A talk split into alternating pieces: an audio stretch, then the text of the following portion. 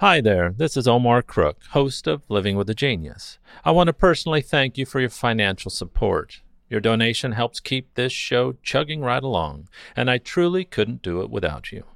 As always, thanks for listening. Be kind, do good work, and until next time. Here's Living with a Genius for July 9th, 2020. On this day in 1776, General George Washington ordered his men to assemble precisely at 6 in the evening to hear the new declaration that was adopted by Congress five days earlier. On July 4th of 1776, the Continental Congress adopted the Declaration of Independence. This proclaimed the independence of the United States of America from Great Britain and King George III. The first section of the document starts with these immortal words We hold these truths to be self evident that all men are created equal, that they are endowed by their Creator with certain unalienable rights, that among these are life, liberty, and the pursuit of happiness. The Declaration came 442 days after the opening shots of the American Revolution at the battles of Lexington and Concord in Massachusetts and by July of 1776, General George Washington, along with most of the American army, had marched from Boston to New York to defend the city from the British. As the army gathered before their officers, they were read words written by Washington himself before the contents of the Declaration were mentioned. Washington explained that Congress had dissolved the connection that previously bound their country to Great Britain, and that the United Colonies of North America had declared themselves to be free and independent states. After his own words had been communicated, Washington's troops were read the contents of the Declaration of Independence.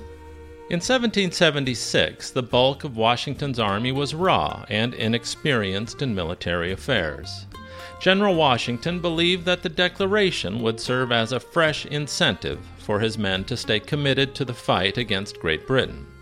His troops were now fighting for the birth of a new nation. The ideas presented by the Declaration of Independence would help Washington keep his army together through some of the most difficult moments of the war. The spirit of Washington's men soared after being read the Declaration. In his book, 1776, David McCullough writes that after the readings concluded, a great mob of cheering, shouting soldiers and townspeople stormed down Broadway to Bowling Green with ropes and bars and pulled down the gilded lead statue of George III on his colossal horse. Taking even further action, the crowd hacked King George's head off of the statue and later mounted what remained of the head on a spike outside a tavern. The body of the statue was later hauled to Connecticut and melted down to make bullets for Washington's troops in the coming battles to defend New York. On September 3rd of 1783, just shy of six years after Washington's rousing recitation of our Declaration of Independence, on that hot, humid New York evening. Representatives of King George III, David Hartley, and Richard Oswald, and three Americans, Benjamin Franklin, John Adams, and John Jay, all signed the Treaty of Paris, officially ending the war and thereby transforming us from subjects of the British Crown to American citizens, right and true. Thanks for listening. Be kind, do good work, and until next time.